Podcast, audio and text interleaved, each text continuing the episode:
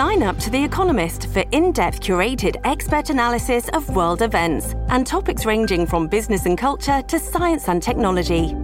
You'll get the weekly digital edition, online-only articles, curated newsletters on politics, the markets, science, culture and China, and full access to The Economist Podcast Plus. The Economist is independent journalism for independent thinking. Go to economist.com and get your first month free. How would you like a 15% discount to my daily email, the stack of stuff, the show notes, discounts to the conference, all of that? All you need to do is text the word show to 33777. You'll get the annual subscription with a 15% discount to my daily email. You'll get the stack of stuff, the links to the show notes, discounts to the conference, and so much more. All you have to do is text the word show, S-H-O-W, to 33777. Text show to 33777.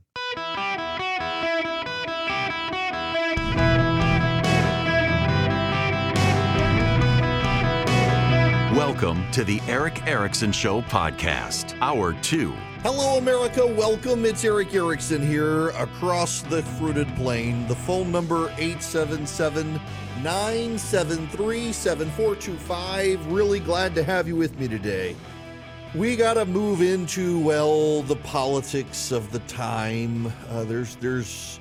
We spent a lot of time on the tragic situation. Out of the gate, though, I want to say it again. I feel bad myself.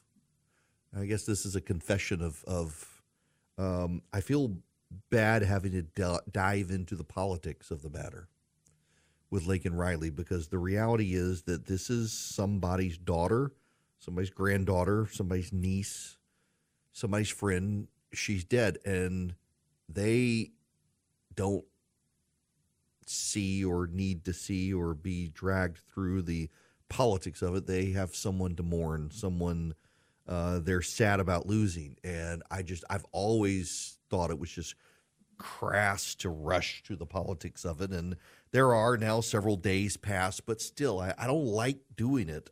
But you can't help but see the policy failures that led to this situation. It's so sad.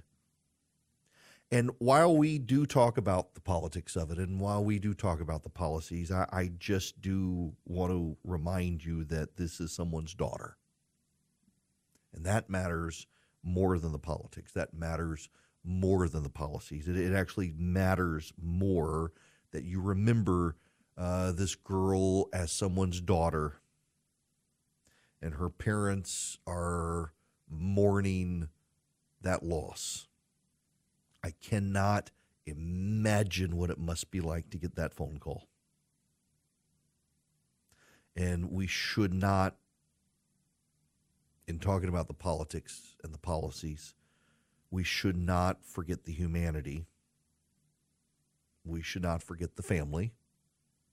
And if you're the praying sort, perhaps you should pray for her family.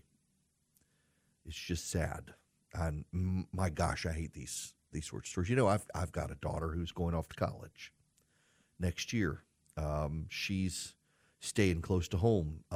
We're making her move into the dorms. But yeah, I mean, these sorts of stories think about my kids, and I wouldn't want them used as a political weapon or a political prop for other people if something happened to them.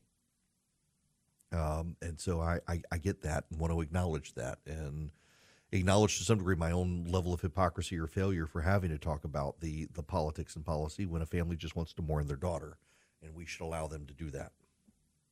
Now, we got to talk about South Carolina.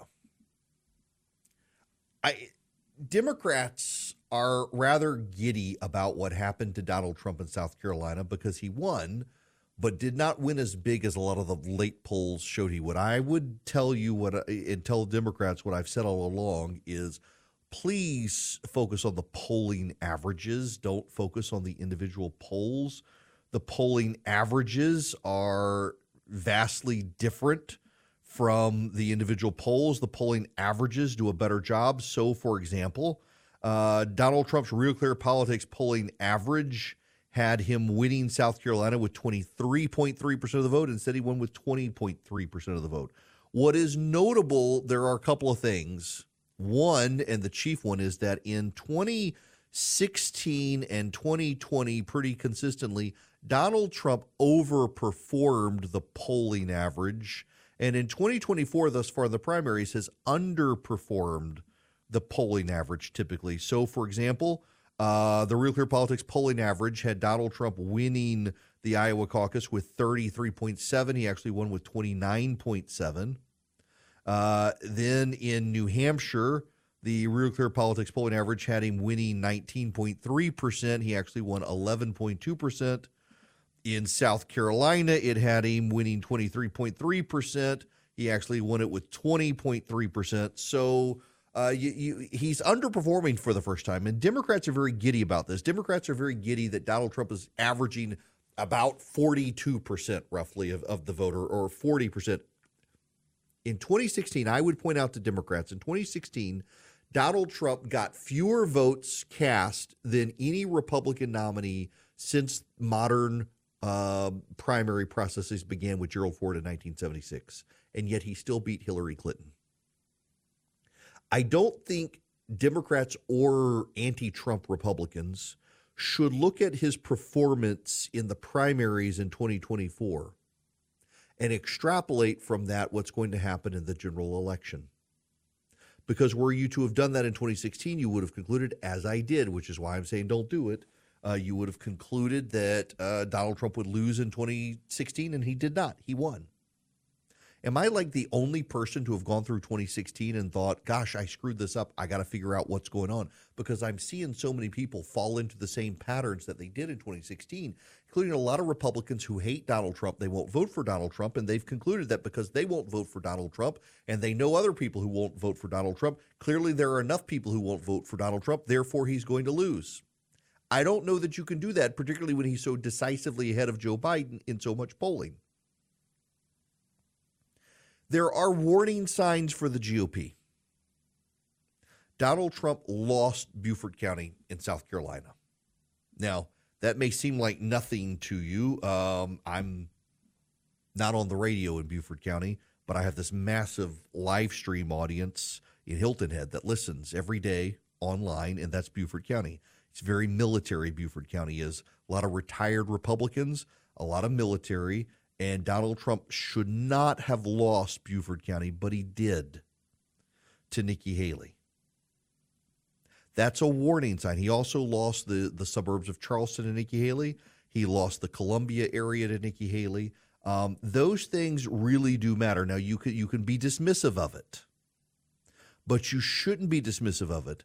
Because where Nikki Haley won in New Hampshire and in Iowa and in South Carolina, more so because of the caucuses, look at New Hampshire and South Carolina, the counties that Nikki Haley put up and won are the counties that the GOP normally does okay in. And the fact that Nikki Haley beat Donald Trump there does suggest some level of vulnerability in the general election. So Nikki Haley won Richland County, 57%. That's the Columbia area. She won Beaufort County. That's Hilton Head. She won that 55%. And she won Charleston, up down the coast. She won Charleston 61-37. Now, Charleston is more Democrat. Now, before you say, but Mr. Erickson, it was all the Democrats. She won all the Democrats. 70% of the voters who voted were registered Republicans. So she certainly benefited by having crossover vote, but you can't just say she only won the Democrats, because that's not true. And the big red flag is Beaufort County, South Carolina. That's highly Republican county there. It's the Hilton Head area. It's military. It's retirees. It's the Marines, and Trump lost it. However, that extrapolation only goes so far. Because in 2016, Donald Trump didn't do very well in suburban areas, and he still beat Hillary Clinton. And the issue is going to be the fundamental personalities of 2024. Trump and Biden, you Republicans and Democrats both may hate me for saying this, but like on entitlements and things like that, Joe Biden and Donald Trump are not that far removed. Both are more protectionist than Nikki Haley. Both are more in favor of bringing back reimportation of domestic trade and manufacturing than Haley. Neither of them want to fix entitlements. They want to protect entitlements, things like that. And the big differences between the two are going to be on personality. The warning signs for Republicans are that, yeah, Trump is showing even in the primaries weakness among a set of Republican voters he may not be able to get back, and they will matter in the general election, particularly in suburban areas. But the warning sign for the Democrats is that the pattern that's shaping up for Trump and all the warning signs is an echo of 2016, and he beat Hillary Clinton despite those things. There's this real level of confidence among those who hate Donald Trump that he can't win in 2024. And I may not care for the guy, but I see a clear path to victory for Donald Trump in 2024 that his critics on the right and the left just refuse to want to acknowledge.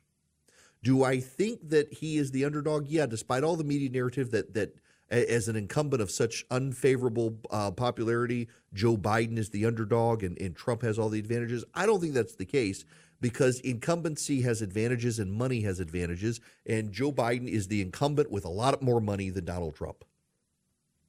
And so I do suspect that states like Nevada and Wisconsin and Pennsylvania and Michigan, that they will all trend ultimately to Joe Biden. But I also think Donald Trump has some real advantages, and they shouldn't be underestimated by anybody. Here's the thing. Let's take the swing states right now. The swing states right now are Nevada, Arizona, Wisconsin, Michigan, Pennsylvania, and Georgia. I think Donald Trump wins Georgia. I think Donald Trump wins Georgia because of Laken Riley, frankly. I think that the ramifications and the reverberations of her death and the failures at the border and progressive policies are going to impact the voter conscience in Georgia, and it gives Donald Trump an advantage. But right now, the Democrats are in charge of Wisconsin, Michigan, and Pennsylvania. They have a lot more money to spend. And if Joe Biden wins those, forget Nevada, forget Arizona, forget Georgia, that's 270 votes right there in the Electoral College. And that's all Joe Biden needs. So I still think the Electoral College map to some degree gives Joe Biden an advantage. But if I was a Democrat, I wouldn't be confident, because in the state polling that's coming out in Michigan, Donald Trump is still winning. Donald Trump is winning Michigan right now. If Donald Trump does pick up Georgia and Michigan, that's 266 Electoral College votes. He only needs 4 more to win, and he can get them in Nevada. He'd come out with 272. He can get them in Arizona, 283 if he also goes to Nevada. Who cares about Pennsylvania?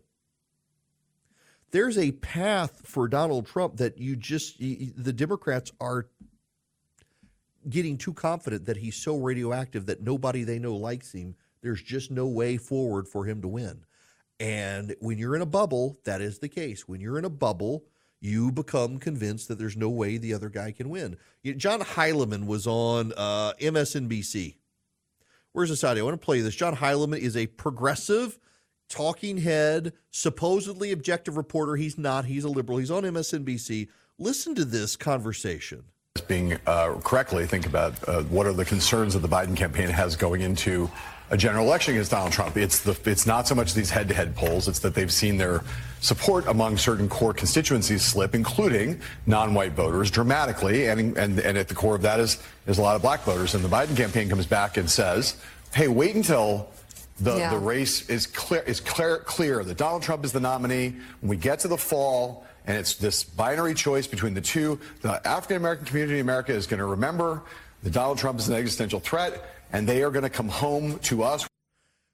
How exactly is Donald Trump an existential threat to the black community when it is the Democratic policies that have increased crime in their communities and decreased job opportunities in their communities? And the polling shows this shift to Donald Trump, not necessarily to the GOP. The Democratic talking heads can get on television all they want and claim that black voters are locked in for the Democrats still. But if you paid attention to what happened to Donald Trump in 2016, 2020, and now headed into 2024 with the polling, there's a clear shift to Donald Trump in non-white communities, and it has to do with crime, it has to do with immigration, it has to do with jobs, that the Democrats are taking these voters for granted is just another sign they've got problems. I would not be so certain, if I was a Democrat, that Trump can't win in November. In fact, as someone who doesn't care for Trump and does think he's the underdog because of Joe Biden's money and incumbency advantages, I still see a very clear path for Donald Trump in 2024, one that I didn't see for him in 2020. And the biggest path forward for Donald Trump is Joe Biden, because the more Joe Biden gets out there and exposes himself, the more voters realize this guy is unfit to be president. Hello there. Welcome. It is Eric Erickson here. The phone number, 877-973-7425. Should you wish to be on the program, you are more than happy to call in as long as you're on topic today. Y'all, I just punchline story here. Next Tuesday and Wednesday, your host will be missing, and your prayers are appreciated. I have to chaperone a group of 8th and 9th graders through Washington, D.C. Now, the punchline to all of this is that we're expecting a government shutdown on Monday. So everything's going to be closed. Or you know how the Democrats operate in a government shutdown. They shut down all the parks. They shut down the museums. They shut everything down. So we're not going to be able to go see anything if they operate by standard procedure. We won't be able to get into the monuments even. They'll block that. It could be a miserable, I mean, it's going to be a miserable experience. Anyway, let's be honest here. It's a bunch of 8th and 9th grades on a bus trip to D.C. Now, that being said, I'm also your host, and I do have security issues when I go to D.C., so I get to stay at a nicer hotel, and my kid and I are flying. We're not going to take the bus trip. I got to be up there. I'll do my show from Washington on Monday, and then we're on like a 6 a.m. flight back to Atlanta on Thursday, so I'll be in studio doing my show next Thursday. But on Tuesday and Wednesday, it is nonstop, minute-by-minute programmed, like 8 a.m. to 7 p.m. every day there's programming. I'm trying to see if the Speaker of the House will say hey to the kids on Wednesday when we tour the Capitol, but he may be tied up with government shutdown negotiations. I have no idea. What a crazy, crazy, crazy thing in timing that it's going to be. My goodness gracious. Prayers are appreciated. At least I get a nice hotel. Folks, so many people I know are disheartened that the country seems to have forgotten the importance of citizenship. They wonder how a strong sense of citizenship might be revived. My friends at Hillsdale College have produced a free online course on the topic, American Citizenship and Its Decline. It's taught by historian Victor Davis Hanson. Yes, that Victor Davis Hanson. The course traces the history of citizenship. It explains how it's undermined in America today by open borders, by identity politics, by the administrative state, and by globalization. Americans taking the course get a deeper insight into the connection between citizenship and freedom, an insight they can share with their family members, their friends, their neighbors. Hillsdale's free online courses are an important component of Hillsdale's mission to reach and teach increasing millions of people on behalf of liberty and the American way of life. You don't actually have to go to Hillsdale like a monastery for the conservative mind. You can actually get their online courses and learn from the stewards of American constitutionalism at Hillsdale College. Sign up today for Hillsdale's free online course, American Citizenship and Its Decline. Go to ericforhillsdale.com today. That's Eric, E-R-I-C-K, for Hillsdale.com. Start your free course today at ericforhillsdale.com with Victor Davis Hanson, y'all. Hello and welcome. It is Eric Erickson here across the nation. The phone number, 877-973-7425. I want to go take a phone call real quick. Ava is calling. Welcome to the show. How are you? I'm doing well, thank you. How are you? Great. I just have a comment. I am a resident of Oconee County, Georgia, right outside of Athens. And I want to say that I'm absolutely heartbroken about this tragic death of this beautiful young woman. And obviously, the immigration is a huge problem, but there's another problem too. Crime in Athens in general is out of control, in my opinion. And my daughter, who is the same age as this young woman, was accosted at 11 o'clock in the morning on the streets of Athens going to lunch. Just non-provoked, nothing. In my opinion, The DA, Gonzalez, has been an epic failure. And the citizens of Georgia, we have to do a better job protecting our children. This is just, it's just heartbreaking. It's just heartbreaking. And that's my comment. Well, first of all, thanks for calling. And second, you know, I have a number of friends whose kids at University of Georgia have been victims of crime in the last year or two. It really, crime there has really escalated. It used to be, when I was in college and law school and even going to football games and the like up there, you didn't feel unsafe in the downtown area, the Broad Street area stuff. And now I know so many people who've been victims of crime there in just the last couple of years. And my kid wanted to go. She looked at Georgia Tech. She really wanted to go to Tech. She had some terrible experiences there, decided not to. She started looking at the University of Georgia. But she knows so many kids from her school who are there now in college who feel unsafe. She decided she didn't want to go. So I'm fortunate she's decided to stay close to us and go to my alma mater. But at the same time, the stories she's heard were deterrents to her wanting to go to the University of Georgia. She did not want to stay local. She wanted to go somewhere. And UGA has a fine engineering program. Don't shoot me, Georgia Tech people. Don't shoot me, but they do. And Athens has been a nice place, but this has been a choice of the voters there, particularly the white progressives who have turned it into a progressive enclave. They have voted for this, and unfortunately for people like Ava and her family in Oconee County, which is tied into that judicial circuit, they're dragged down by it. And the only thing that will change it really is the voters. The voters have got to change this. And the voters at Athens-Clarke County, it should be a wake-up call for them that their laxity in wanting to have criminal enforcement, their promotion of what they consider the intersectionally woke victims and the oppressed. Well, a girl is dead because of the policies that the people of Athens voted to put into place through the politicians they put in place. And that may be too crass or blunt for you, but it's the God's honest truth. The voters in Clark County are the ones who voted to put Deborah Gonzalez in place. The voters in Clark County are the ones who voted to put in place a mayor and county commission that have elevated sanctuary city status in defiance of state law. They're the ones who ultimately did this, and sadly, it's someone else's daughter, a family that's not from there, that didn't vote for their policies. Their daughter is dead because of those policies. They're paying the price for the voters. And too many college kids who show up at the University of Georgia, who don't live there, who don't vote there, they pay the price, and they're victims of crime. And that's just that's real-world blunt talk for you people in Clark County. Y'all voted for these people who did this. Y'all voted for these people who put these things in place, these policies. Y'all voted for the people who turned a blind eye and didn't enforce arrest warrants and didn't prosecute the law and didn't aggressively crack down. Y'all voted for it. You have an opportunity this year to change your minds and vote otherwise. But it's ultimately on the voters who vote. We get the government we vote for. We get the government we vote for. And those of us who don't vote for it, well, we're stuck with the majority because as much as we say we're a republic, not a democracy, this is the democratic element of the American republic, that the minority are stuck with the majority's vote decisions. And it's unfortunate. Now, this was not a story in my show prep, but it has hit the wires and I need to talk about it. The ongoing saga of Fani Willis in Georgia, it's not looking so good for her, despite what progressives might tell you. I have a hard time believing that the judge is going to allow Fani Willis to keep this case.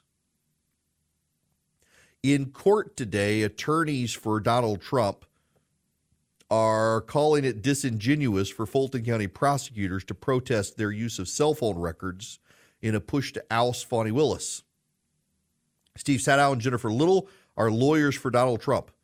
They said cell phone evidence, which appears to show Special Prosecutor Nathan Wade making nearly 36 visits to Fani Willis's Hapeville neighborhood in 2021, should be admitted into the record. They say the data undercuts testimony by Willis and Wade, who are leading the prosecution of Donald Trump under RICO. On Friday, the lawyers, if you're unfamiliar with this, they filed an affidavit by Charles Middlestadt. He's an investigator. He used an online analytics tool using cell phone tower transmissions and determined Nathan Wade's cell phone paid 35 visits to the Hapeville, Georgia area where Fani Willis was living.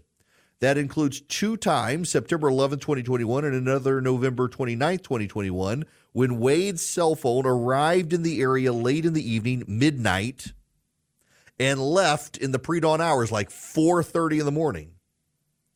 Hours later, Fulton prosecutors filed a court motion contending the cell phone records are inadmissible on a number of procedural grounds.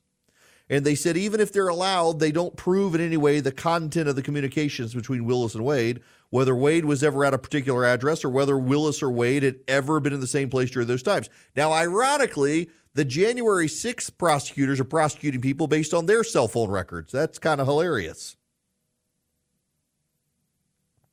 And I'm sorry. In my mind, when you have Nathan Wade's cell phone records show he was headed to somewhere in Hapeville, was staying there until 4:30 in the morning, and when he gets home, sends text messages to Fani Willis, that seems extremely plausible that he was with her. Why are you then texting her at 4:45 in the morning? Sometime around there. Now, the left, and this is where I get to with the latest story. The left has loved that Fani Willis was going to use Georgia's RICO statute to go after Donald Trump criminally. As I have told you, RICO is a very broad statute. RICO, the premise of RICO is that there is a criminal enterprise. And while a bunch of people may do separate, unrelated acts, if all of those acts are done to advance the criminal enterprise that they share in common, they can all be charged together and charged for engaging with each other's crimes. And they've loved it. The left has loved that this is how Fani Willis is getting Donald Trump, that he may not have been involved in all these other things, but because the criminal enterprise was to get Donald Trump to overturn the election through any means possible, well, they can catch Donald Trump for some idiot doing something stupid in South Georgia that was completely unrelated, but part of the criminal enterprise to overthrow the election. They loved it. Well, they hate RICO now. The New York Times has this big lament about RICO and the Stop Cop City movement. And they highlight the poor case of Timothy Bilodeau, 26 years old. He's going to be charged under RICO. He's from Boston.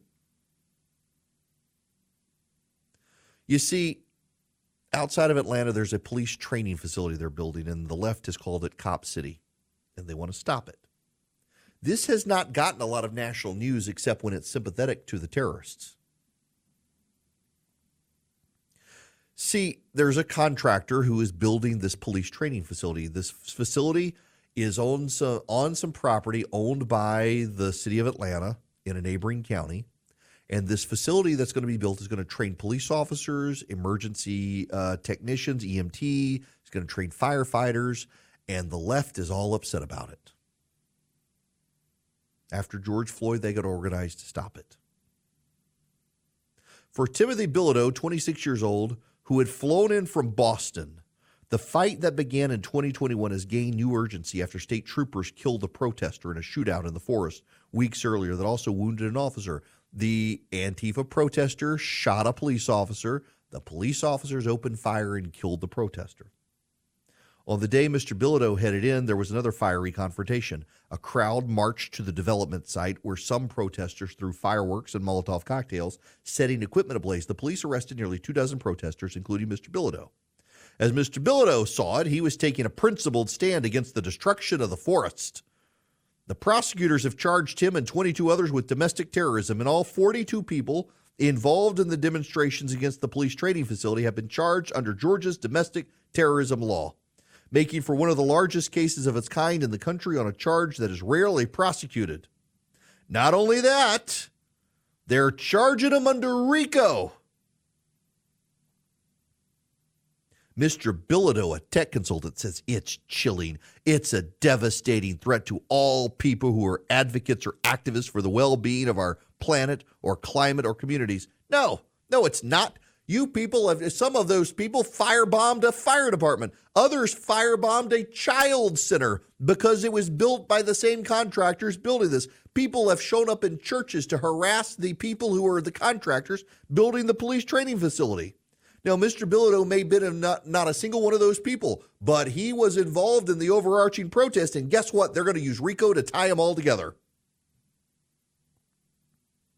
Chris Carr is the attorney general in the state. He's pursuing charges under the state's racketeering law. Mr. Bilodeau and 60 others are facing racketeering charges, with prosecutors describing them as part of an anarchist, anti-police, and anti-business extremist organization that conspired to block the training facility. The first trial in the racketeering case could start in the coming weeks. Now, the New York Times and progressive publications, and by the way, there's a big story in the New York Times we got to get to here in a little bit.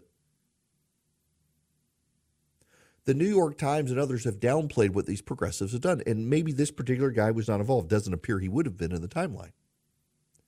But activists from Antifa, and you know, Antifa is not a centrally organized organization, and so when you say it's Antifa, they say, oh, it's not Antifa. You see Antifa everywhere. Antifa's not a thing.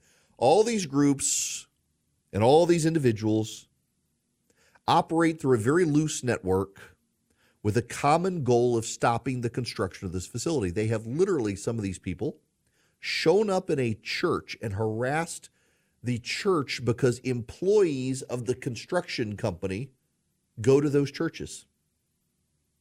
They have firebombed a fire department. They have firebombed a youth facility. They have firebombed corporate offices. All of them related to the contractor building. They have harassed. They have protested violently. They have fired shots at police officers. I have no sympathy for any of them. They claim to be victims. They claim that they're innocent. They claim they're just there to protest for the environment. They're peaceful protesters. If they're peaceful protesters, why do people keep getting firebombed? Why are police being shot at? Why have they booby-trapped the area? There's a story we'll get to about how the progressive takeover of the New York Times. A lot of progressives are now in charge of editorial desks, and you see a clear sympathy in this story of the New York Times towards these domestic terrorists. How dare they charge them with domestic terrorism? How can they not? What they're really upset about is that Republicans, unlike Democrats, actually take law and order seriously and are cracking down on them, and they should. They absolutely need to. I have no sympathy for these people. They should all be thrown in jail. And good for the attorney general of the state of Georgia for prosecuting them aggressively. Somebody needs to prosecute them aggressively. Somebody needs to shut this down. And that facility absolutely, fundamentally needs to be built. And maybe, just maybe, we finally can get it built. Now, some of you just want a computer built. And you want to go to Vision Computers if you need a computer built. Now, here's the thing. Listen, there's one of you out there who has this concern that you have your macros set up on your computer. Just so if y'all don't know what macros are, I'm not talking to you. But one of you out there right now, you need a new computer. And you're horrified that your computer is set up just so, with your macros the way they are, with your folders the way they are, your files arranged on the desktop the way they are. Yeah, your Windows system is set up precisely the way you want it, and it took you time to get it there, and you need a new computer, but by God, you don't want to get a new computer because it'd mess it all up. You should go to Vision Computers. They can help you transfer everything over the way you've got it. Keep you set up the way you are so you don't miss any downtime, and you don't have to relearn, and you don't have to reconfigure.